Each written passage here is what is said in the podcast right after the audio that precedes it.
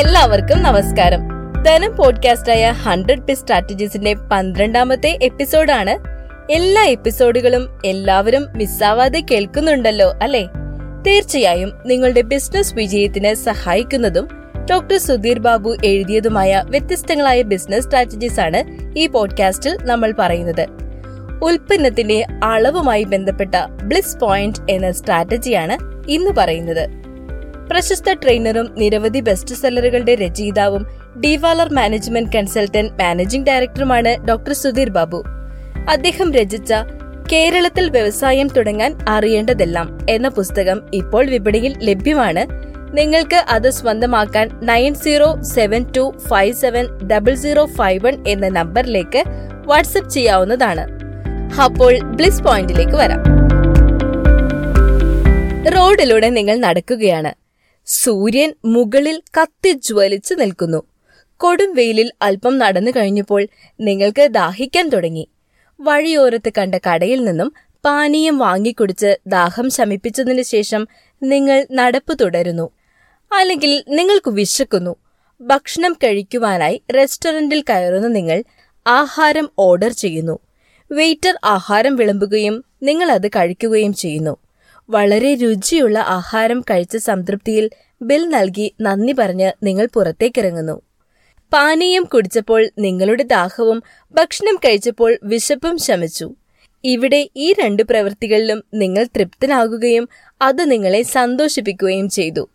നിങ്ങൾക്ക് ഇഷ്ടപ്പെട്ട പാനീയം കുടിച്ചപ്പോഴും ഭക്ഷണം കഴിച്ചപ്പോഴും അവയുടെ രുചി മാത്രമാണോ നിങ്ങളിൽ സംതൃപ്തി ജനിപ്പിച്ചത്?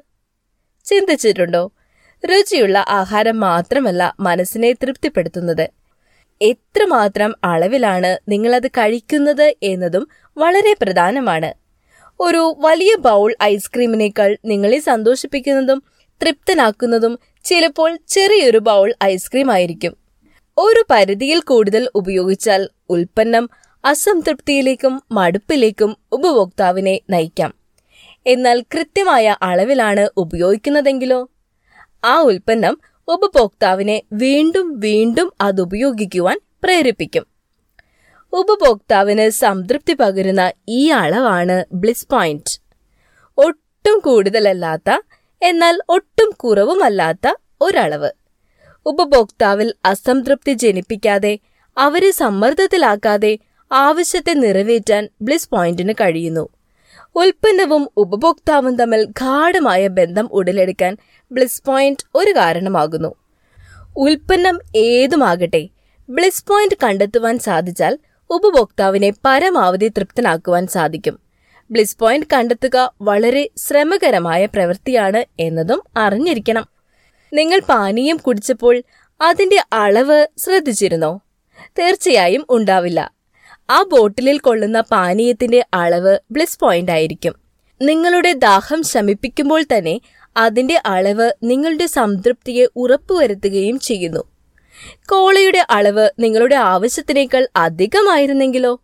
ഒന്നുകിൽ നിങ്ങളത് മുഴുവൻ അനാവശ്യമായി അകത്താക്കും അല്ലെങ്കിൽ ബാക്കി ഉപേക്ഷിക്കും. ആഹാരത്തിന്റെ കാര്യത്തിലും ഇതുതന്നെ സംഭവിക്കാം.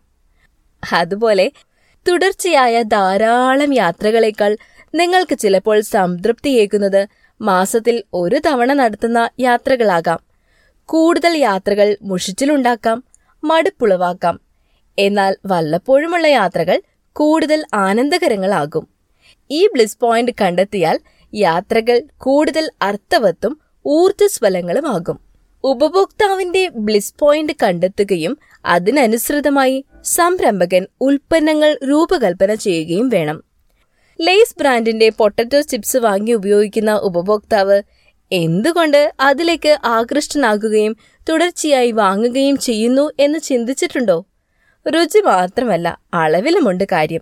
നിങ്ങളുടെ ഉൽപ്പന്നം ഏതളവിൽ നൽകിയാൽ ഉപഭോക്താവിന് പരമാവധി സംതൃപ്തി നൽകാൻ കഴിയും എന്നത് ചിന്തിക്കേണ്ട വിഷയം തന്നെയാണ്.